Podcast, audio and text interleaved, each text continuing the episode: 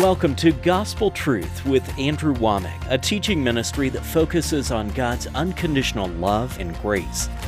Coming to Charis Bible College is like true fulfillment, truly getting teaching that would help myself as well as others. I received a lot. It was awesome. The people here and the instructors are definitely encouraging and edifying, and they just set you up for success. And now, here's Andrew.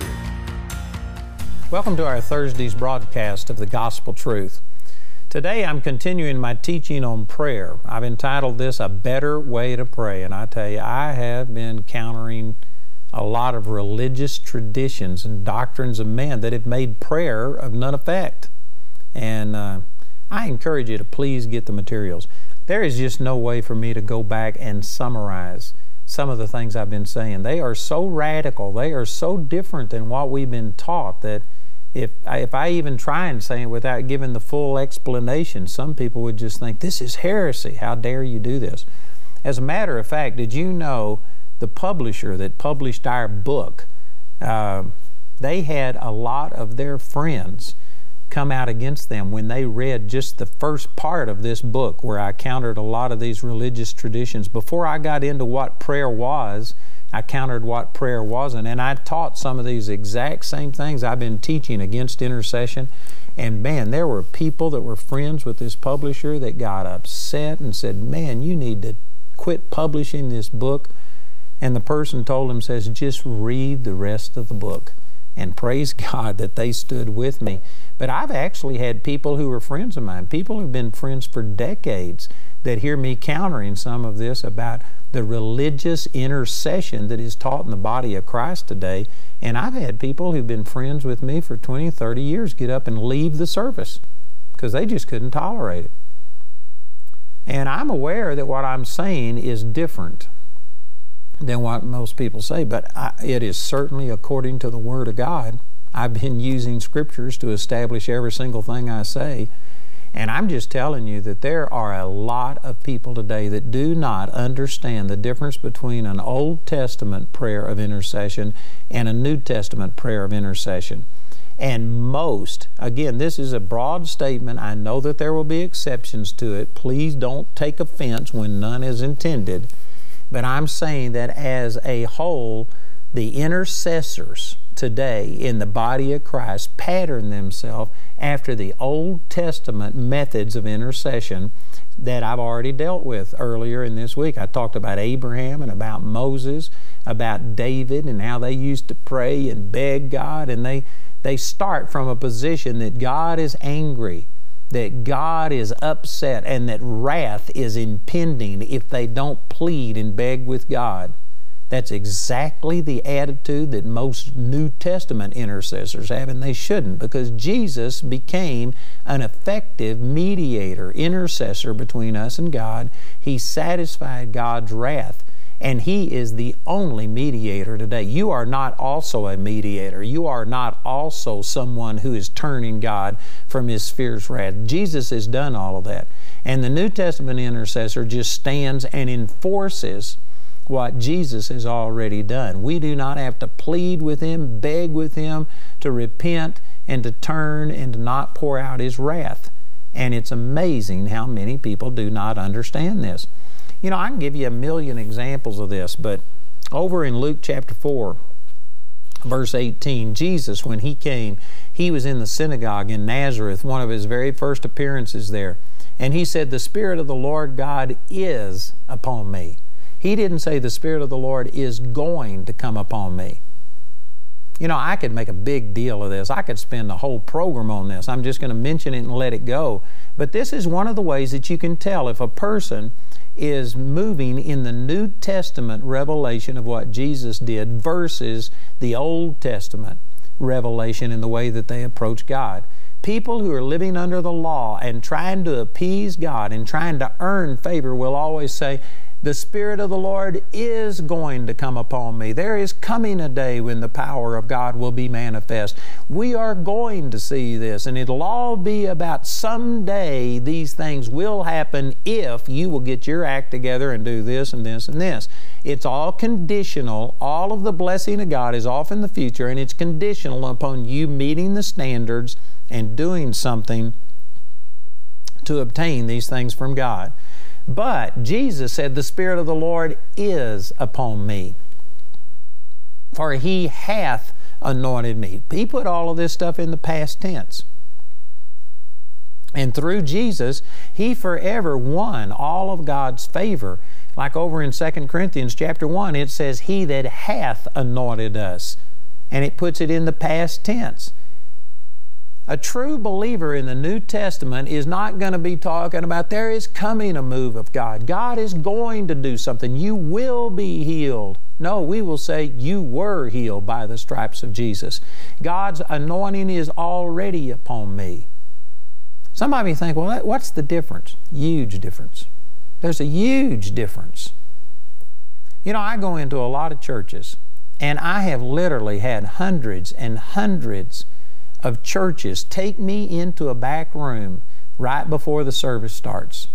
And they get me in there, and then they start pleading, Oh God, anoint Andrew. We ask that you would come upon him. Oh God, that you would. And they start pleading with God to do things.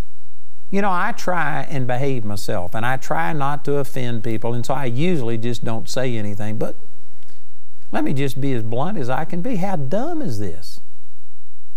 You know, sometimes when I've known the person and I felt the freedom to do it, I'll actually stop and tell a person, I say, hey, why are you asking God to anoint me now? We're five minutes away from the service starting, and you don't even have a confidence that I am anointed and that God is going to use me, and you're asking God to anoint me. I said, if you didn't believe I was anointed, why did you even ask me to come in the first place? And they will use, wow, oh no, we believe that God's with you and God's anointed. But we're just asking, see, again, God has already anointed me. God would be unjust to call me to minister. I was an introvert, couldn't look at a person in the face. And I was just overwhelmed. Here I am ministering to millions. There are millions of people watching this program and I'm doing something that is completely against my natural ability, my natural talents. God would have been unjust to call me to do something that is impossible for me and then expect me to do it in my own power. If God calls you, whatever He calls you also carries the anointing and the power to get it done. When the Lord spoke to uh, Peter in Matthew chapter 14, and Peter said, If it's you, bid me come, he said, Come. One word. In the English language, four letters. And that word had enough anointing and power in it for him to get out and walk on top of the water.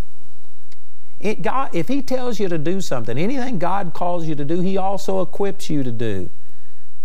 And God has already anointed me. And I tell you, it was a huge difference in my life and ministry when I quit begging God to anoint me and begging God to use me and I finally came to the realization God called me, He anointed me, and I started drawing by faith on what I believed He had already done instead of asking Him to do something that He hadn't done.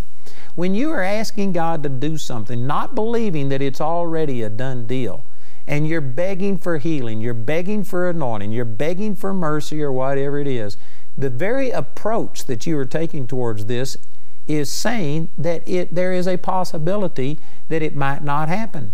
And so that's doubt. There is an element of doubt anytime you're saying, Oh God, anoint me. Oh God, use me. Oh God, heal me. Oh God, prosper me. Oh God, do any of these things. You are expressing doubt. It may not, it may be subtle, you may not realize that, but you are. You're expressing doubt and you're pleading with God and thinking that somehow or another God is going to respond to you. I'm telling you, that is not the way that it is. Jesus won God's favor and every blessing. It says in Ephesians chapter 1 verse 3 that we are blessed with all spiritual blessings. Anything you could ever want or need, healing, deliverance, prosperity, joy, peace, wisdom, understanding, anything that you will ever need has already been purchased. It's already deposited on the inside of you. It says in John chapter 1, I believe it's verse 16, that of His fullness have all we received, and grace for grace, or grace upon grace. We already have the fullness of God. You're already healed. 1 Peter 2:24. By his stripes you were healed. It's a done deal. You don't need to plead and ask God to heal you and plead with God to do it.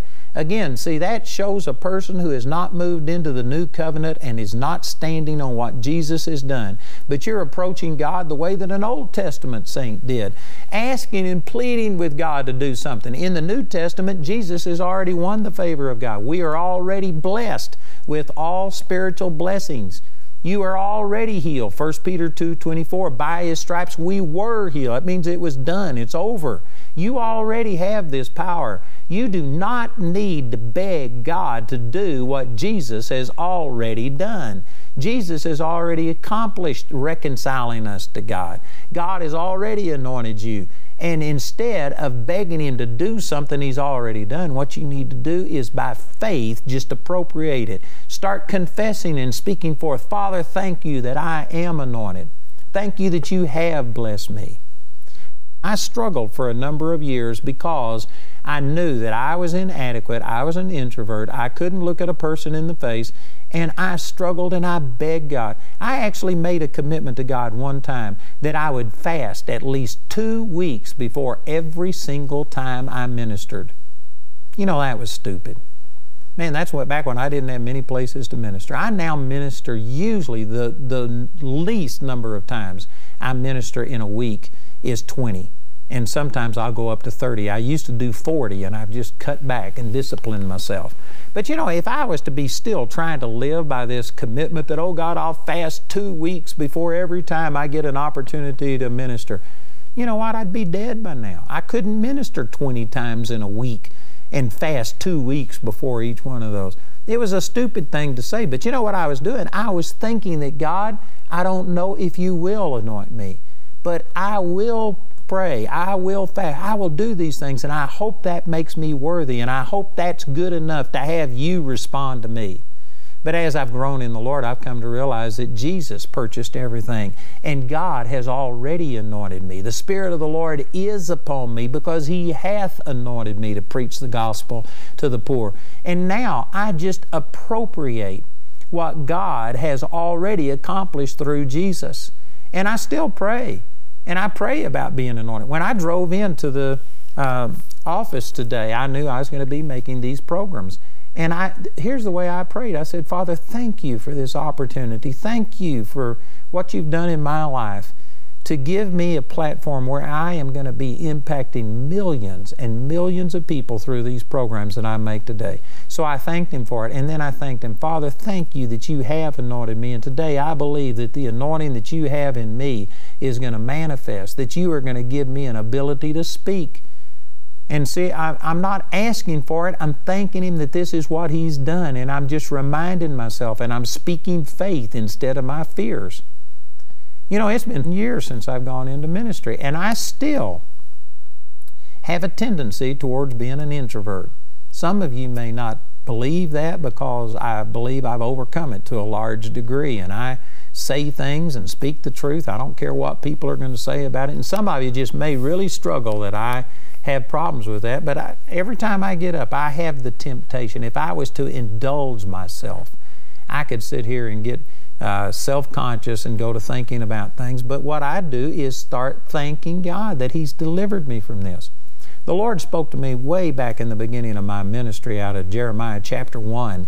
And he said, Before I formed you in your mother's womb, before you came forth out of the belly, I sanctified you. I ordained you to be a prophet unto the nations. And Jeremiah responded to that by saying, Ah, Lord God, I'm a child. I cannot speak. And the Lord responded immediately and said, Say not, I am a child. For you will go to all the people that I send you to. You will speak. And he went on and prophesied to him. And God appeared to me one night. God spoke those exact scriptures to me, and He told me, Don't you ever say I'm a child. Don't you ever magnify your inability and your fear and your timidness and all of these kind of things. And you know, to the best of my ability, I've been doing that for over 40 years. And, and when I came in today, I was just sitting here dealing with my insecurities. Father, thank you that you are going to give me a mouth and wisdom that all my adversaries will not be able to gainsay nor resist. Thank you that your word is in my mouth like fire, and the people would, and it shall devour them. Jeremiah chapter 5, verse 14. And see, I just begin to start speaking forth my faith. Not trying to move God, but to move me into agreement with God, just agreeing with what God says. And I'm telling you, this is the way the New Testament intercessor acts. You don't plead with God to do something, God has already done it through Jesus. Whatever it is that you need, if you need healing today, you do not need to beg God to heal you. You don't need to talk about, oh, Father, in the future, I pray that your power would come and do. No, it's already been done. By his stripes you were healed. 1 Peter 2 24. Jesus has already done it. That healing power lives on the inside of you. And so instead of passively approaching God with an element of doubt, not knowing for sure if it's going to work, what you need to do is stand in what Jesus has already done and say, I've already got it. I'm already healed. It is a done deal. Now, you don't deny that if you're sick, if you have a pain in your body, I'm not talking about denying that that exists and trying to act like you don't have a problem. That's not faith. But what I'm talking about is denying that what you feel or what the doctor says is all there is to it. There is also a spiritual me on the inside, and whatever God's Word says about me is true. It may not have totally manifested, but in the spiritual realm, it's a done deal. And as I stand on what has already been done and quit asking God to do what the Word says He's done, that's standing in faith. That's being an intercessor. And as I speak forth my faith, then the things that are true in the spiritual realm flow through that faith. That becomes a conduit, a pipe through which God's anointing and power flows. And what is already true in my spirit man on the inside of me begins to start manifesting itself in my physical body and comes out. See, this is the way that the New Testament intercessor is supposed to act. Instead of trying to get God to do something He hasn't done, you are coming from a victory. You aren't headed to victory, you are coming from a victory. The cross is behind us. 2,000 years ago, Jesus purchased everything that you will ever need. And so the New Testament person comes and stands in the finished work of Christ. You aren't trying to get Christ to finish His work, He's already done it. It's a done deal. He has already blessed you with all spiritual blessings. And the New Testament intercessor just stands there and says, Thank you, Father, for what Jesus has done. And as you get into praise and worship, and sometimes there will be times that Satan is just fighting you and you have to take your authority. It says in James chapter 4, verse 7 Submit yourselves therefore unto God, resist the devil, and he will flee from you. You need to resist, and there are times that you will have to sit there and say, Satan, Jesus has already healed me. I refuse this sickness. I refuse to be sick. I refuse to have this thing in my life. In the name of Jesus, get out of here. Take your sickness with you, and you resist the devil, and he'll flee from you. See, that's different than saying, Oh God, please release your power. Please resist the devil. See, when you're approaching God that way, you're passive. That's not resistance. The Bible, again, James 4 7, you have to resist the devil. The word resist means to actively fight against. It is not resisting the devil to say, Oh God, please uh, get the devil off of my back. Please break this sickness. Oh God, please spare our nation. Oh God, please send revival. That's not resisting, that's begging. And sad to say, there's a lot of Christians today, a lot of Christian intercessors that are excellent beggars. They just plead and beg with God for things, but they don't understand that Jesus has obtained everything that you're already pleading with God for. And the New Testament intercessor is not a beggar, he's a receiver, he's an enforcer a person who stands there and says, Thank you, Father, that you've already broken this power. Thank you that you've already supplied all of my need according to your riches in glory by Christ Jesus. Do you know, I am in the process of building a Bible campus, and it's huge. The Lord has increased my vision, and I believe that it is not just two buildings the way that I saw when I started this thing. It's going to be multiple buildings. There's going to be student housing. There's going to be all kinds of things, student activity centers. There's going to be just a million ways to minister to people. And I mean, it is a huge project. There's just I mean, tens of mil- uh, hundreds of millions of dollars. And did you know that I don't ask God for any money? It has been decades since I've prayed and asked God for money. I mean, there might be some exception, but I can't think of it. It is certainly not normal for me. I don't ask God for any money, and yet I need all of this money to be able to finish what God is telling me to do. How does that work? I don't ever say, Oh God, please just touch people's lives, have them send money to do that. I don't pray that way. I'm doing what I believe God told me to do. God is leading me every step of the way. And so I believe that the provision is there. But I know that He uses people. I know that there's things I need to do. I need to let people know what the need is and things like this.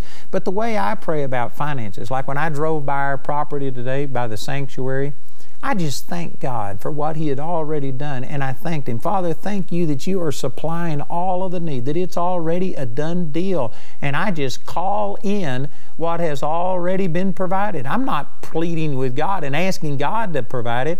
God already wants to do it. I'm doing what He's led me to do. And I'm just sitting here enforcing what Jesus has already done, that you're supplying all of my need. And I speak forth scriptures like that. And, and thank the Lord that He's touching people's heart. People who've been touched by this ministry, that they would become a partner with us and stuff. And I'm not pleading with God, I'm just speaking forth my faith of what He's doing. If it was only up to God, every person would be prosperous, every person would be healed. We do have a part to play, but it is not begging Him to do it. He's already Jesus has forever won over the favor of God Almighty, and God loves you and me so much He carries our picture in His wallet. Man, God is for us, not against us. But it's not just up to Him. We have to believe to receive. And so that's what I do. I don't beg Him to do something. I believe that He's already done it. Thank Him for what He's done. Speak forth my faith. Speak forth that all of the people that are necessary are coming forth. And that's the way that I receive this. And it's working. It's working. I encourage you, there is a better way to pray. We're going to be uh, giving you an opportunity to get this book. I encourage you to please take advantage of it. Remember, it's in Spanish, study guide, CDs, DVDs. Our announcer will share all of this information with you, so please listen and then call or write today. Andrew's teaching titled A Better Way to Pray is available in the Better Way to Pray package, which includes two books A Better Way to Pray and The Believer's Authority, as well as your choice of either the CD albums or DVD albums from both teachings. This package has a catalog value of $105, but you can get it today for only $75. If you prefer, the Better Way to Pray resources are available individually as either a book, study guide, CD album, or DVD album made from our daily television broadcast. Each of these valuable resources is available for a gift of any amount. Go to awmi.net to see all the ways you can get these products. The individual topic highlighted on today's broadcast is available as an audio CD for a gift of any amount when you write or call. We encourage everyone to give because there's a blessing in giving. But if you're simply unable to afford it, Andrew and his partners will provide today's teaching free of charge.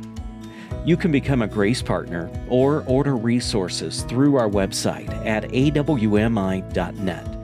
While there, you can discover more product details and download additional free resources. Or call our helpline Monday through Friday from 4:30 a.m. to 9:30 p.m. Mountain Time at 719-635-1111.